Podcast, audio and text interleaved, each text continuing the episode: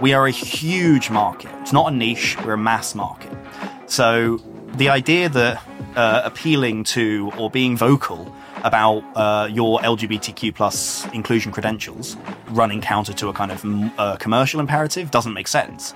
We see short term boycotts, we see short term boycotts have their effect, but those things don't take into account longer term trends of market making. Welcome to the Media Leader Podcast. I'm Jack Benjamin. 2023 has seen a startling spike in anti queer rhetoric and misinformation around the world. In the US, trans people have been significantly targeted by right wing politicians.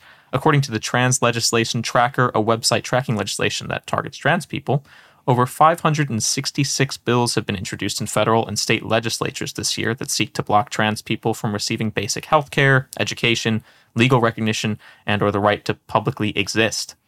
The rest of the queer community has also been regularly attacked by a growing chorus of bigotry, and that has spread uh, to other countries around the world. US brands have been ensnared in the escalating culture war. Bud Light was notably victim of a right wing boycott for a partnership with transgender influencer Dylan Mulvaney, and Target received a high profile onslaught of threats against staff for offering Pride products during the month of June. Both companies responded by capitulating to pressure.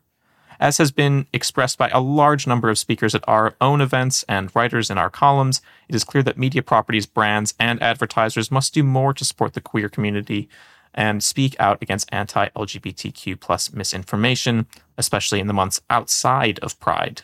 But how should they best do so?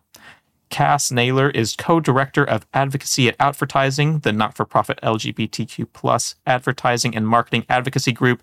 He's also an independent diversity and inclusion consultant and campaigner, and until recently, he worked in comms and marketing for the Financial Times. Cass, it's a pleasure to have you on the podcast to speak on these issues. Welcome. Thank you very much. It's a pleasure to be here. And we're also joined by my colleague Ella Sagar. Ella, pleased to chat with you on here as always. Thanks so much.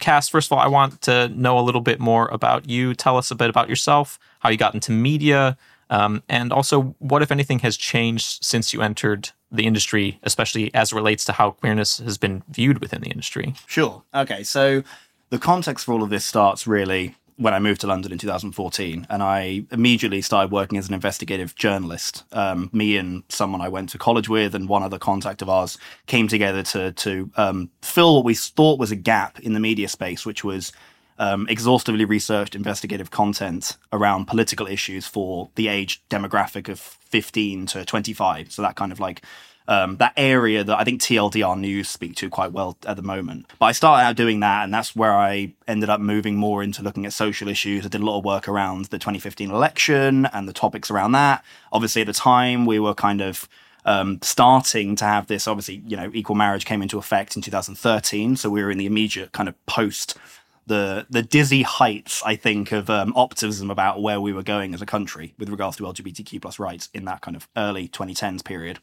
Um, I was with them for a while. I kind of remained uh, interested adjacent to current affairs for a time, um, skipping ahead a few years because I was studying at the time as well.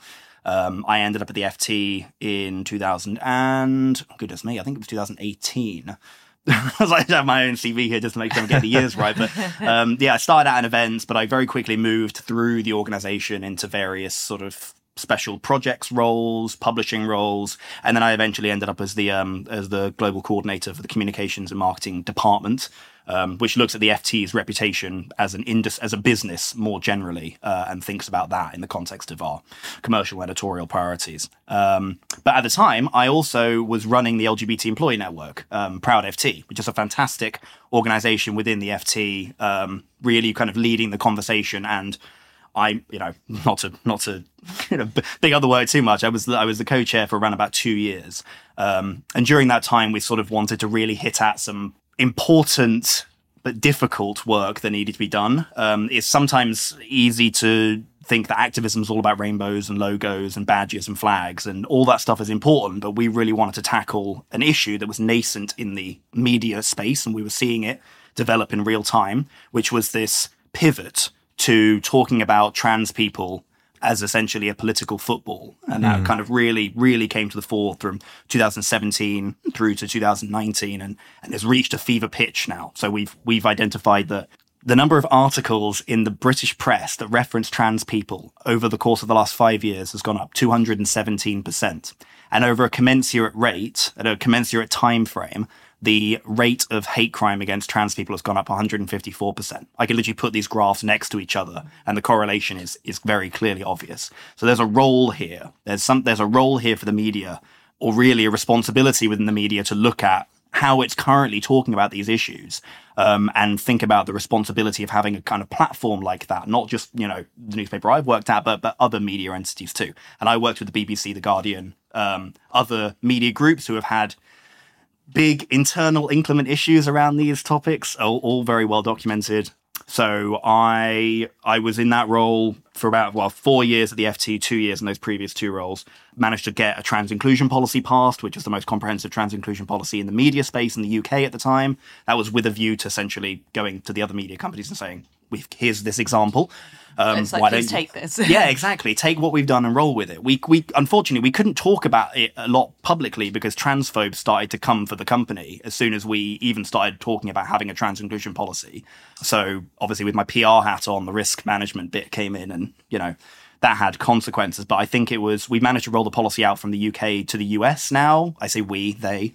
So it's it's it's working, but it it kind of became a, a bit of a a white whale for me looking at um, what is the relationship between uh, money, the media, and public opinion, and and what are the forces that are underpinning that, and how can they be influenced in a kind of more positive direction? So then I'd been involved in advertising for some years during that time, but very very tangentially.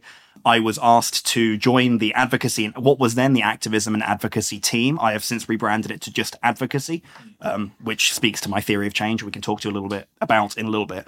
But I really wanted to get into looking at the ecosystem of how advertisers, brands, agencies, um, media owners, regulators, advertising technology businesses, how they all operate in this space and, you know, willingly or otherwise, have created a, a kind of ecosystem of hatred where media owners engage in kind of really, really horrible, and it's not just trans people, it's not just LGBTQ plus people. We see it with migrants, we see it with um, benefit claimants and people of lower socioeconomic status. It's happening to many different demographics of people, but it's put in really stark focus when it comes to talking about LGBTQ plus people, um, and really looking at how to change that. Like looking at the, the, the money that powers it and and how we can talk about responsibility in that in that system, especially in the run up to the election next year which we know not just our election, but the American election too, is going to be contested on these issues. So it's only going to get worse. And that's kind of why I'm doing what I'm doing. mm. i will have many questions on you know how you hope to accomplish all of that. But first, can you tell me a little bit more about Outvertising? Because um, I know you mentioned you've been working them for with them for a while, but only recently in a very official capacity. And and Ella, I think you, I also hear that you've joined the, yes, the Slack channel. The Outvertising Slack channel is great. Yeah, and I just yeah, it's a very recent join, and uh, I've been kind of watching from a distance for a while. So, but it's um, a lovely community. It is. It, it does seem very lovely. and we're definitely there's so that and that's kind of how we started really. So I always say that um, Outvertising as it currently stands is an organization with two aspects one of which looks inwards. It looks at the industry. It looks at pastoral support for LGBTQ plus people working in advertising. And that's not just in the agencies, but in house in the brands and in every other part of that ecosystem I mentioned. And looking at how we can promote inclusivity, promote inclusive hiring, LGBTQ plus people at the top of these organizations in the decision making spaces and stuff like that. Um, but it was very much a, a community group rather than a uh, externally looking advocacy or campaigning organization there were iterations of my team in previous versions of Outvertising, but we we struggled to kind of pin down a theory of change that we could all kind of get on board with. I'd been involved in both of those previous iterations and seen them rise and seen them kind of fall apart. So knew that I wanted to do something a bit different. And now Outvertising has this dual function where we are simultaneously doing the internal bit and the slack community is part of that. It's you know it's the mentoring scheme and the training that we do. Like we we do an enormous variety of things services consultancy and advisory and um, you know policy production. Considering that we're all volunteers none of us none of us get paid to do this. Mm. um, so it all lands on a sunday or all lands on an evening. Um, but but yeah, so we we started out originally as an organization called Pride AM, um, which we got feedback that sounds like a radio show. So, so we decided to rebrand, reorganize the organization a little bit. So we were a charity and now we're a company limited by guarantee and not for profit. Um, but with that kind of came a bit of a, a, a renewed focus in thinking about Outvertising as a as a force for change in the advertising sector and how we can use our access and our membership and our credibility to affect policy change in the agencies, policy change in the brands, really convene those groups and actually try and get concrete measures to change the way this business works currently. Um, so that's what we are now, essentially. We're the kind of dual 17 hands, not never enough time, but but having good impact, I think. It's getting more impactful. Mm. You, have mentioned the theory of change multiple times already, and uh, what what exactly is your theory of change? I mean, if you could boil it down to uh, uh, just the you know the boilerplate. So broadly, we're we're of the opinion that the commercial forces can be used for for good in this context. Um, we talk a lot about responsibility in capitalism, we talk about because there's there's a tendency, and we we know we have these conversations. My my boss um, Lucy McKillop was on BBC Radio Four on Friday mm. on Antisocial talking to uh, Brexit Party MEP, and, and he kind of illustrated this view that we run counter to against quite quite nicely actually because he's very much like businesses exist to extract profit. Mm-hmm. They exist to generate profit for the shareholders, and that is their sole and absolute responsibility. And there is no other consideration really that needs to be made. Uh, and anything that restricts that is anti-business, anti-freedom, etc. Um, whereas we generally have the view, or at least I, I certainly have the view that you can look at businesses as actors, political actors. I mean, I don't necessarily like the fact that they are, but but that's the case. It feels like so. Um, so we generally we we believe in the power of business to change the way that it operates and kind of working within that structure, which comes into the second part, which is that we are not really a um, shout from the barricades organization. There are organizations that are, and they are um, incredibly important to the the sort of the matrix of organizations trying to pursue this work but we are much more of a advocacy group. We want to get into the decision making spaces. We want to be talking to the people who take those decisions uh, and guiding them. So it's much more quiet. It's much more consultative. It's much more. We we're not publicly shaming people. We're celebrating good work. We're quietly having conversations with people don't do as good work in order to basically help them do better. It's not about you know try, trying to humiliate people for getting it wrong because we run into this issue of people are terrified of getting it wrong and they don't do anything. Um, and if they don't put enough thought into that, then we can end up with situations like Bud Light and Target, and you know other examples in the UK as well. So really, the theory of change is about getting in and hearing all sides, which can be difficult sometimes because you know sometimes you're dealing with people who whose views fundamentally contradict your right to a dignified living, which is hard and I pivoted very much into trans inclusion specifically on this point because I'm not trans, I'm cis, which means that I can I can maintain a, a, enough of an emotional distance from it to be to kind of get into that room and have a have a uh, you know a conversation as, as anathema as it feels like sometimes. But then the second point is about credibility, and we are seeing a lot of people people's views be driven more by entities they consider to have credibility than necessarily ideas they consider to be credible. So again, that's been part of it. I really want Outvertising to be the basically anybody who works in advertising who is involved in a process. I want I want the word Outvertising to be at the back of their head.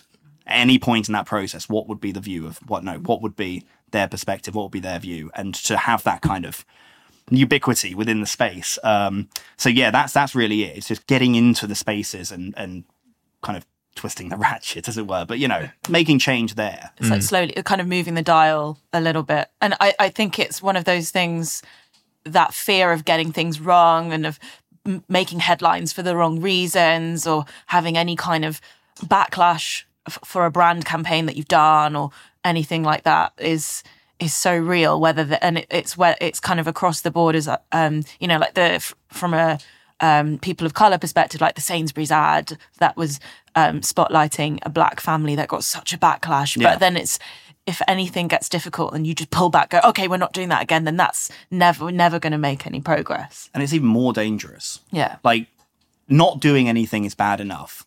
It doesn't fit with the way the market's going. It doesn't make commercial sense. It doesn't make moral sense, I don't think. But it's even worse when you kind of do something and then receive backlash and then run away mm-hmm. because that only emboldens the people who are attacking you. Mm-hmm. That tells them these tactics work. We will continue doing this. And that's the reason why Outvertising had a very big campaign that we got about 120 different organizations, advertising groups, civil action groups, the World Federation of Advertisers sponsored this, pretty much every big advertising agency group and every big association in the in this country and we're also doing work in the US to get it as well. It was about standing your ground because this has become a a point where we cannot afford to give any more space to the people who want to eradicate us from public life. And that's what it is. This is fundamentally coming down to people who do not want to see LGBTQ plus people in public, not in art, not in advertising, not in media. They just want us to not exist, like, you know, like it was the 1950s again. And we cannot afford to allow that view to have any kind of prominence. And running away when you receive backlash is one of the surest ways to empower people who will continue to bully these companies, bully the people who work for them, because it's usually directed at individual people, leaders, and anybody, anybody's name they can get hold of. Yeah, it's it's despicable stuff, but unfortunately, it's become a it's become a tactical consideration now for those of us who are promoting inclusion to think about these things. You you mentioned earlier the the sort of role of responsibility that companies have, that brands have, and it spoke to a recent op-ed that um, our editor Omar Oakes wrote. Um, I wanted to, wanted to read a, a, a quote from it. He said, "quote Ethical practice and profitability are not mutually exclusive nor incompatible, and maybe media owners should generally be more vocal when it comes to issues that really matter, such as the environment, wealth inequality, or inclusion. But this seems like a lot to ask when businesses should and are legally obliged to, let's not forget, be focused on making their shareholders money, unquote. So it kind of is straddling both sides uh, of what you mentioned in terms of businesses ultimately have a responsibility to to to make money versus the sort of businesses as a political actor, which they are seen at least in, in the U.S. If you know you can make it. You know, Oh yes, there's the Hobby Lobby stuff. Yeah. Well, that- that- that- that's all slightly that. different view, but yeah, that, well, that's just my you know Yeah. the the background of w- w- the country that I'm from. different different here, I imagine. But I, I I wanted to hear your reaction to that, um, Ella. Perhaps you could you could start as well. Where do you see this? Are, are businesses primarily just out there to make money, and how, how much should they should they lean into these more like social issues?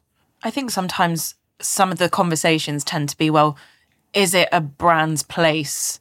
Um, if you're, say, an FMCG brand, do you need, is it your place to then get involved in these conversations? Does it relate to your products at all? And then there's that word of kind of authenticity. Is it performative? Um, but I do genuinely think that, I mean, especially when it comes to being ethical, when it comes to being inclusive, I don't think that's mutually exclusive for companies that started out with that kind of ethos. I think that it is possible for, and it probably in future is going to become it's going it's becoming more and more important because consumers are choosing or a lot of consumers are choosing brands based on how they present their views on these issues and also on the environment mm. so it it's one of those things that i think that people are going to have to pay more attention to Has it become a little bit more zero sum than perhaps it used to? Because I I, I mean, Pride didn't used to be such a backlash month, which which we saw this year, which was I mean I thought kind of crazy in particular, yeah. this year's especially, um, where a, a brand just looking to you know put a, put a rainbow flag up or something, which is the most in, minor insignificant thing that they probably could do to, to support Pride that month, uh, uh, would receive backlash and people boycotting their products. I mean. Is is it becoming a, a sort of choice for businesses more so than it used to be?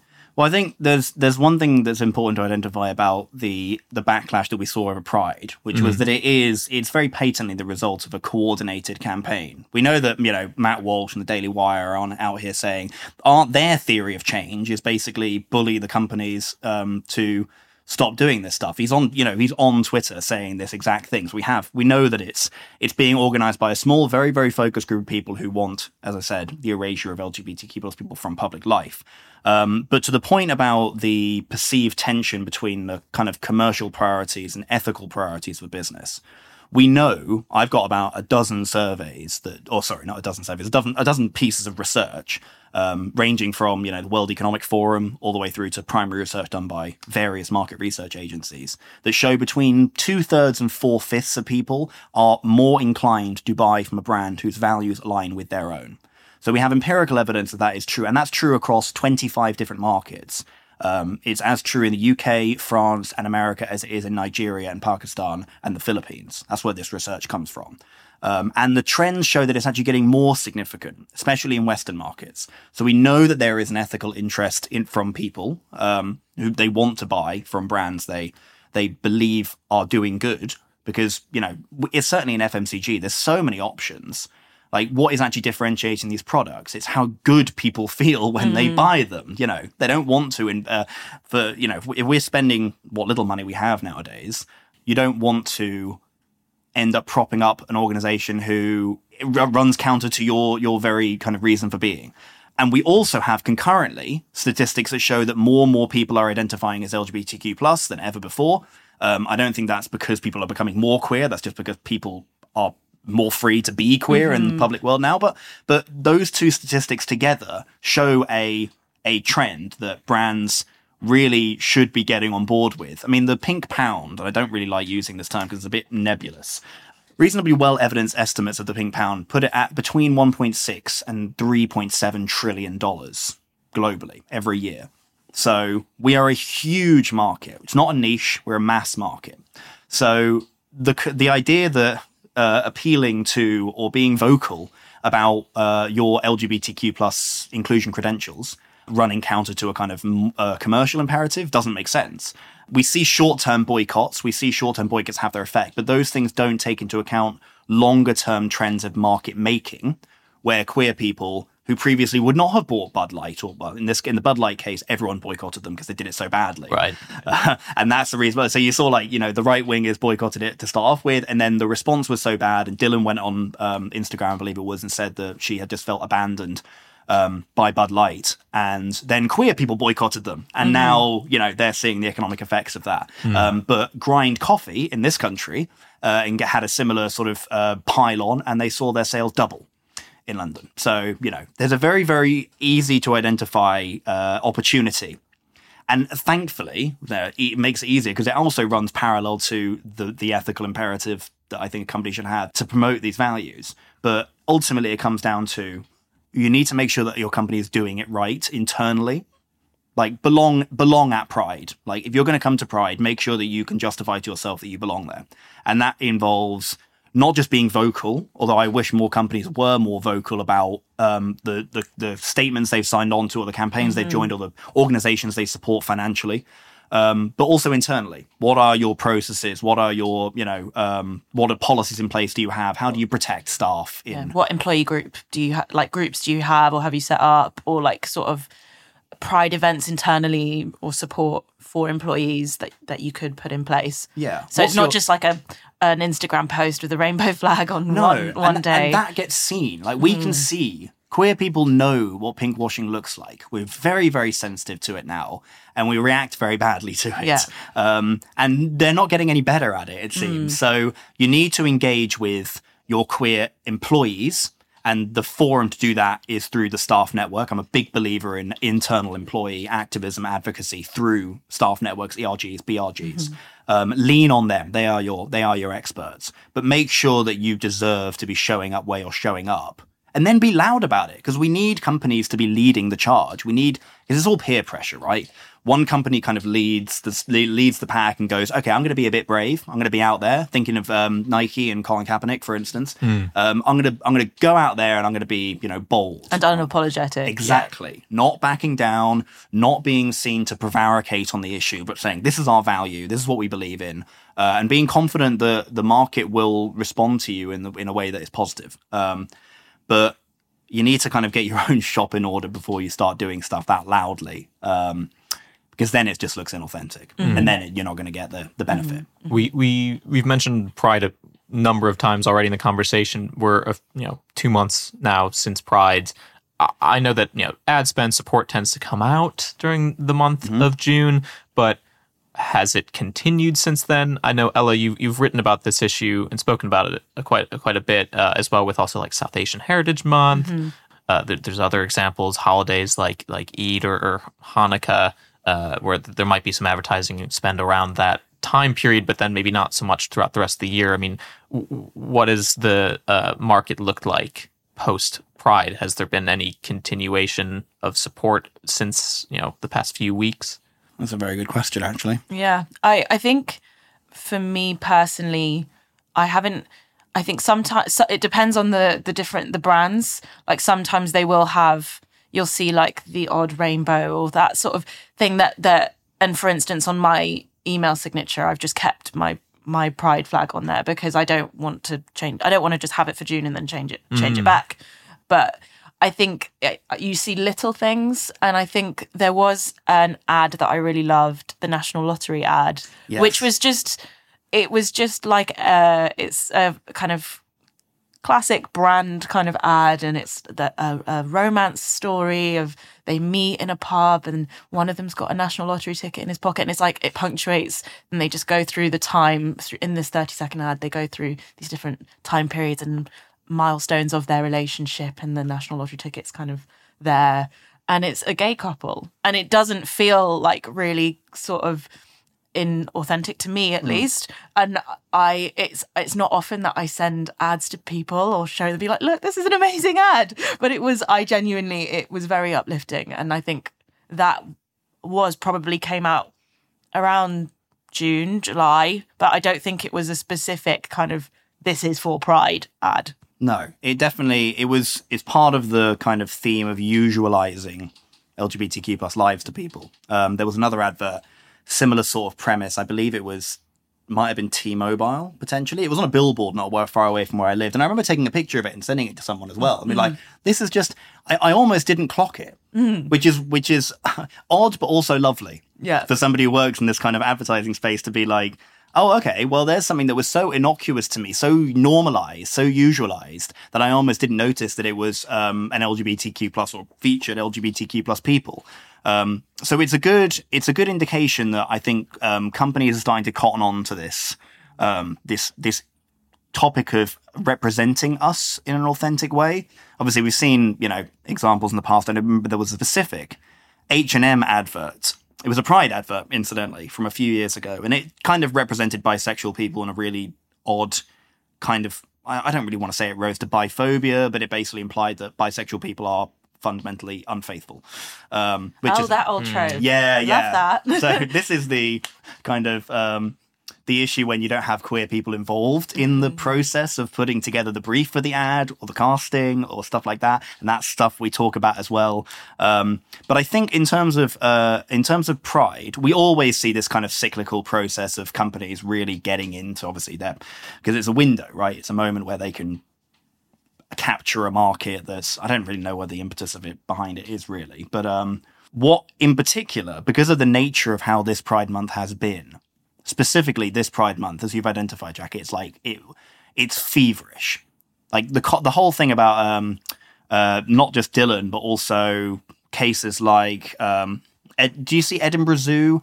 Edinburgh Zoo having to fend off um, backlash on Twitter because they they put something trans inclusive on there. Innocent Smoothie did a did a um, a thread on Twitter, which is an informational thread, and they did it in partnership with Mermaids, um, the, the the trans charity. Um, and they were just dogpiled, and they ran, they backed away as well. They said, you know, it was a mistake to get involved in this, and Wow. I mean, I didn't know that, but I think if you're doing it, they've obviously gone to the experts in that area, and they're it's they're trying to put out information, and then it's that kind of thing is is quite shocking that it can escalate so quickly. Yeah, it's not even advertising. Just an attempt to uh, enlighten some people about the nature of, you know, specific issues that mermaids talk about, mm. and and it's really and, and then we get to the issue of Costa and the fact that you know they put a trans or sorry not even a trans but we've not even confirmed this person is trans by the way this person just has a double mastectomy this art piece Yes, it's a mural, isn't it? it's a stylized Yeah. art piece on a van On a van, yeah. and it's turned into this enormously overblown thing and it does speak to the trend that we identified earlier on which is that it's getting it's getting worse. In this country for instance we've um, we used to be first on the ILGA rainbow ranking for um, inclusivity legal political cultural financial inclusivity for LGBTQ plus people in Europe. We used to be number one in 2015 and we have since slipped to number 20 uh, sorry n- number 17 we went from first to third to fifth to ninth to 13th to 17th and that's in the in the years since equal marriage because a lot of people took equal marriage and went cool We're done now. we're done now we won well done everyone Right. crack the champagne inclusion has been achieved and in reality that it's that um, ambivalence or that apathy that's led us to this point but what brands do seem to be doing, and we've noticed this, and our partners have noticed this as well, is that the reaction to the Pride Month this year was so rabid. It's actually made a lot of people go, "Hmm, okay, maybe we should probably be talking about this and engaging with Outvertising, engaging with, um, you know, the Conscious Advertising Network or Stonewall, and you know, our ancillary kind of uh, friends who do this sort of um, this sort of work. There's definitely been more interest, uh, and we're having much more frank conversations with people because you know, we're now, it's now so evident this is becoming an emergency. And even people who are relatively on the fence, who weren't necessarily aligned with the issue or really aware of it, are coming out of the fore and saying this has become quite, Dangerous. yeah, exactly. And they know it's going to get worse. So I hope, and I'm obviously we're working to make sure that that that trend turns into uh, an outcome in time for next year. But yeah, it's it's always the situation of everyone gets very interested in LGBT people around May, June, July, maybe into August because obviously Pride's run all the way through summer. But then when it comes to September, we've moved on to something else, mm. and it's not productive. I- I'm I'm kind of glad you brought up uh, Twitter earlier and the harassment that that happens on on social media more broadly, and, and even even broader than just social media, but but any media. There's a lot of misinformation that was mm. being spread as, as well this summer. That includes on, on places like Twitter, which is now now known as X. Uh, I'm, I'm Do I need to call it X? I'm not sorry. I'm sorry. Like, if, if Elon Musk can't even name his own daughter her proper name, I'm not going to name Twitter the new name. um, I'm aware part of advertising efforts as well has been to sort of steer advertisers away from misinformation uh, uh, that's being spread about the uh, LGBTQ community. Uh, um, I'm curious what that actually looks like because it's, it's a very difficult space and it's a huge topic, probably its own podcast topic, frankly, uh, on how to sort of steer advertisers away from misinformation. But but what have you guys been doing uh, about uh, about that issue? Well, so that's the point where we start looking at the role of the media owners and the publishers. Um, because obviously, I come from a media background. Um, been a journalist myself as well. I, I think about the the kind of uh, the responsibility of people who have a platform like that to use it, well, to use it responsibly. Um, so at this point, I tend to draw a distinction between misinformation and disinformation because it feels like there's so much misinformation, and misinformation can be incidental or not. Um, we try and address misinformation, absolutely, but it is usually an accidental thing, as as distinguished from disinformation, which is the active policy of trying to put out misinformation in order to drive a narrative. And we're very focused on um, disinformation because we can look at the actors that are perpetrating it. And in this case, specifically on you know trans people, take a really uh, a, a couple of good examples. Obviously, Twitter. Twitter is an example of where a company has abnegated its responsibility, its editorial responsibility for content on the platform. We know it's basically a conscious policy decision by the new uh, the, by the new ownership, and as a result, it's turned. You know, I mean, Twitter was already quite bad before, but but it's become you know horrendous now. And yeah, we are we are advising brands to look twice at whether they're um, whether their content appears on the platform and what it appears next to. I think since the um, there was a, a they're, they're desperately trying to get their advertisers to come back now under under Linda Yaccarino, um, and part of that. Uh, you know they're offering all these new formats and stuff. It's they're completely missing the point, which is that advertisers are abandoning the platform not because they have enough they don't have enough formats to or advertise. targeting or whatever it is. Yeah. Yeah. They're they're running away because it's become a toxic place for brands and for people. Uh, and there doesn't seem to be any interest in addressing that content issue. Twitter is an issue of a sort of a kind of a company policy thing. And then you get an example like GB News, who just I mean, I don't think I need to tell any of your listeners what kind of stuff GB News comes out with, um, or the fact that it's you know it's it's calling itself a news organization and it's just the import of um, American style, the conflation of news and opinion, um, which is just has been so unbelievably poisonous to the American political discourse, and now we're looking at actively importing it into this country. It's just it baffles me. And we have conversations with brands about whether they want to, you know, appear in GB News and it's kind of and other entities like that. But then it's also, you know, broadsheets, um, the Telegraph, the Times, the Mail, the Guardian. There's been lots of organisations that have engaged in this culture war stuff for, you know, for to drive attention maybe, and then the attention is sold to advertisers or or to short reader numbers or or whatever. There may be a million reasons why, but all of it is stuff that we we look at quite intensely, and we we tend to approach it in one of two ways: um, either talking to the media owner themselves, uh, and we might go through an intermediary like sorry, intermediary intermediary like Intermedia UK, which is another organisation I used to be part of, basically advertising for the media um, industry, or directly. Uh, or through kind of partners and whatever, or we'll go to the brands and the agencies and say, look at your list, look at where your your your content is going.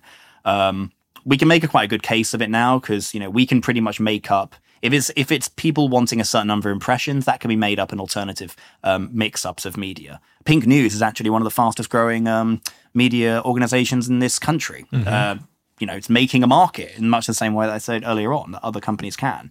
So yeah, the platforms one is difficult because we always run into the conversation about freedom of speech and freedom of expression and um, whether we're trying to censor newspapers from publishing stuff. And we're saying, no, no, we're not, we're not in the business of telling a newspaper what they can and cannot publish. We're merely in the business of advising businesses whether they want their brand and their, yeah, to fund it. And also, last point on this, but this is a really interesting thing.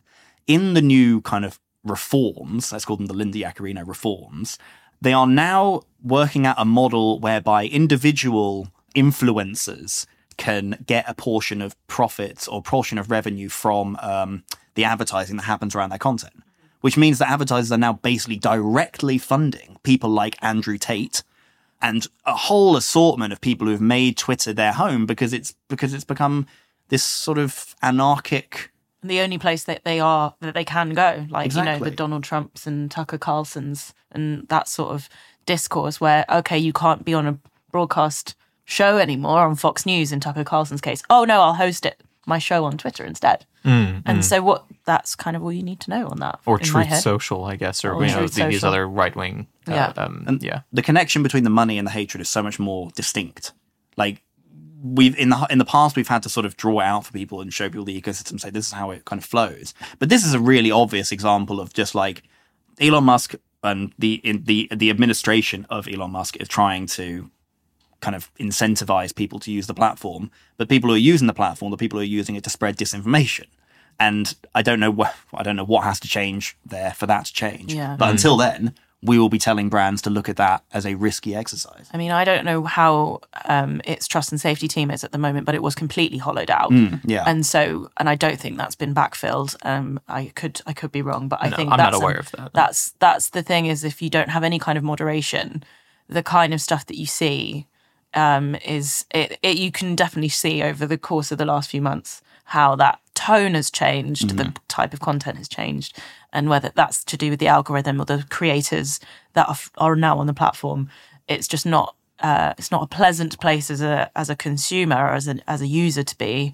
And so, if that's the case, then you know, if I think you know, various groups have uh, agency groups have said that that that it was not on their like list of safe platforms or recommended platforms. I think GroupM was probably the biggest. Mm. Mm. Yeah, I mean, all of these sort of changes have also, you know, risks the the trust, the loss of trust of especially the the queer community. Ella, perhaps you have thoughts. I mean, how do you regain that type of trust? Is it as simple as Linda Yaccarino going and, and telling, "Oh, we're actually going to ch- make some changes," or I mean, from from a consumer standpoint, you know, mm-hmm. I think a lot of people's relationship with a platform like like X or, or Twitter has probably been sullied for the near future at least. I think a, lo- a lot of people did, you know, sometimes if you've been on Twitter for a while and you are like, oh, there's another Twitter storm going on, or sometimes you would just go and read through the kind of the thread section and be like, oh, Twitter is a crazy place. That was that, but it wasn't quite as toxic. Um, but trust can take years to build, but seconds to destroy, right? And and I don't think it's an easy fix of oh if if you just do the, this list of things, maybe Cass, you might have a, a different perspective, but I I think um, it's it's just making sure that um, the platform is somewhere that people want to be. That's how you and it has the content that they are seeking out. And if that's not there, then the trust is going to be impossible to build back. Uh, last work, word on, on on the topic. Cass, elevator pitch. How should brands be navigating advertising to and for the queer community, given all of the backlash, I suppose, and then the backlash to the backlash? It's a very complicated area, especially this year. What What do you say if someone just asks you, "Look, we want to appeal to queer consumers, but we don't feel confident in in our ability to do that"? How How would you consult? So the first thing I would say is talk to your LGBTQ plus staff.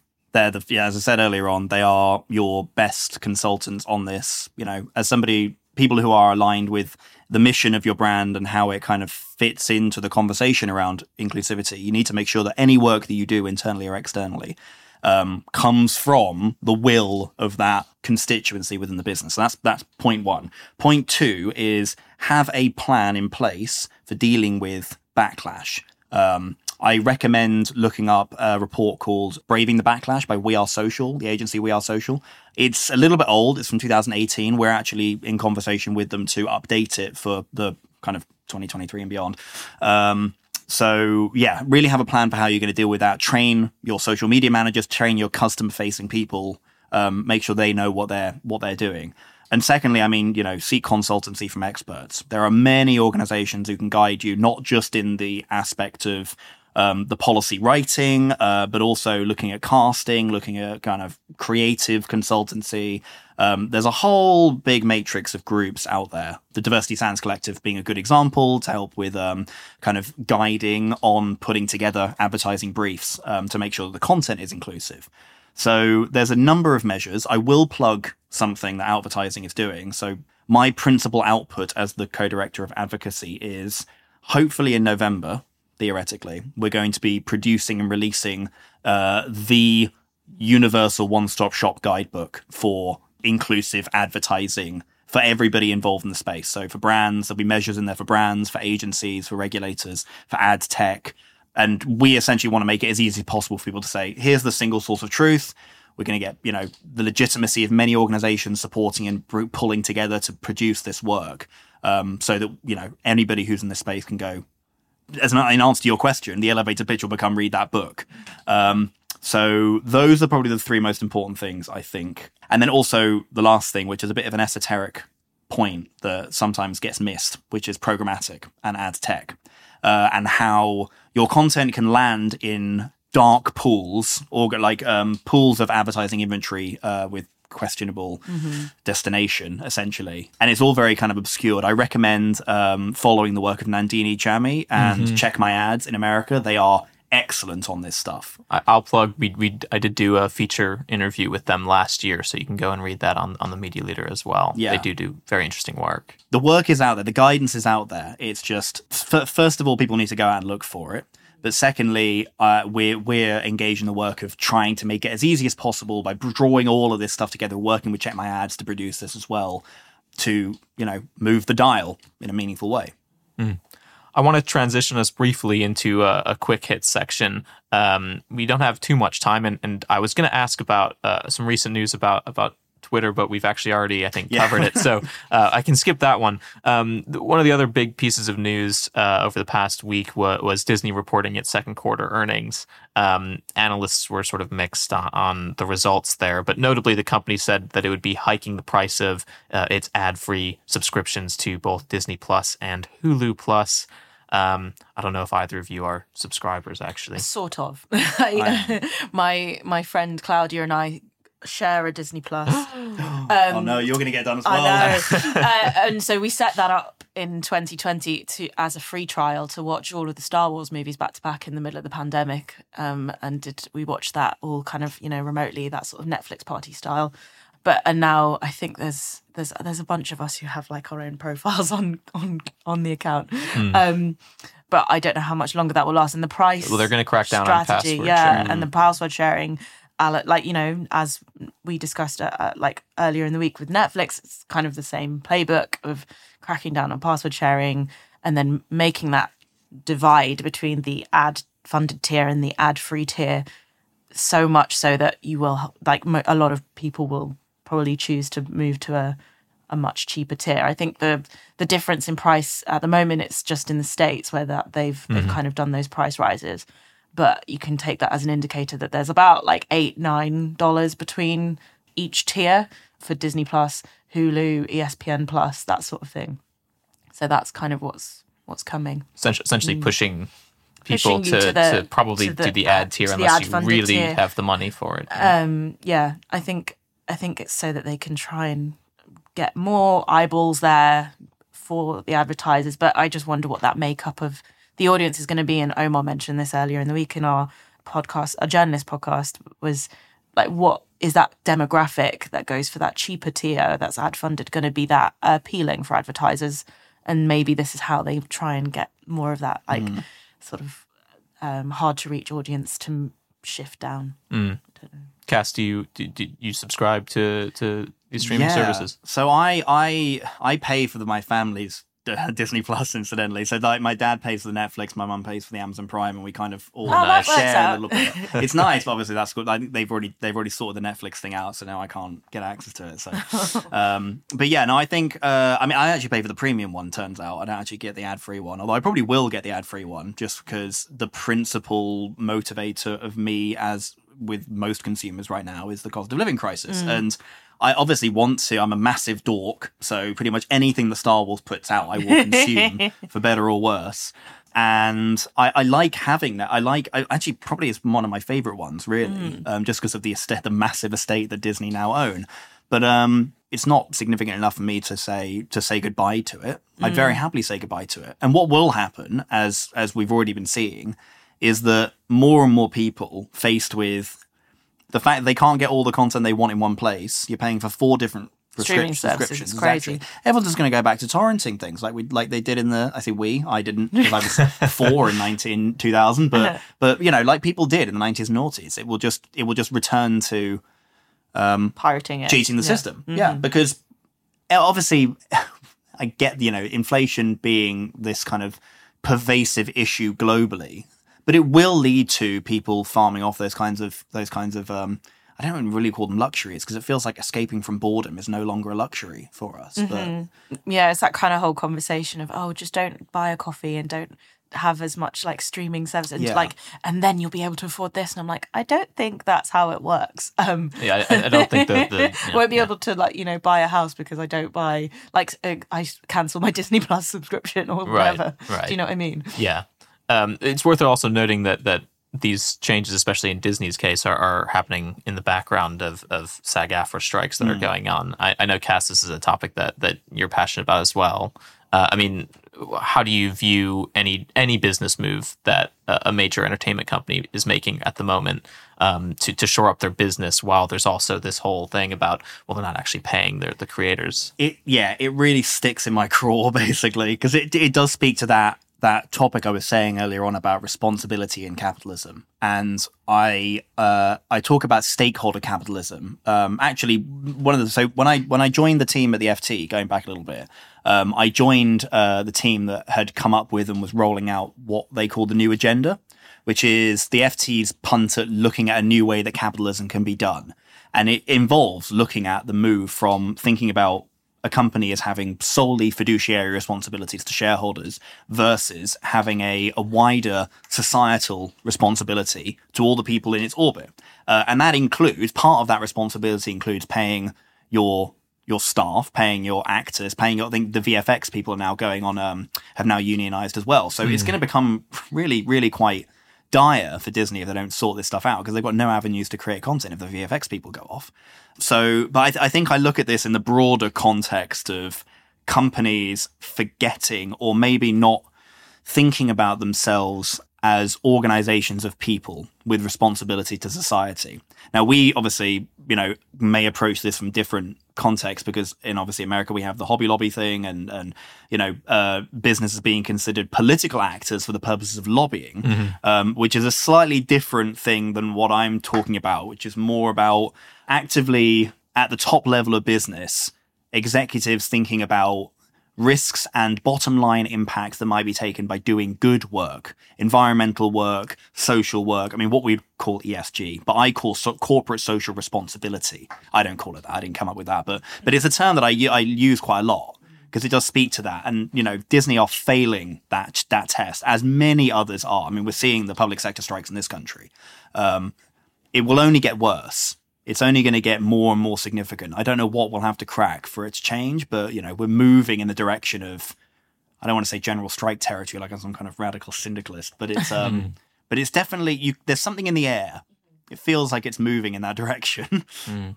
Well, on that cheery note, that is sorry, revolutionary zeal. that is all the time that we have, but it's been such a pleasure chatting with you about some really important topics today. Cass, Ella, thank you both for joining me. Thank you, thank you very much. Thank you for listening to the Media Leader podcast. This episode was edited by our production partners Trisonic. You can find and listen to all our episodes on our website at themedialeader.co.uk or wherever you get your podcasts. But just remember, please do subscribe to be notified when we release our next episode. From all of us at The Media Leader, I'm editor Omar Oakes. Our executive producer is Jack Benjamin. See you next time.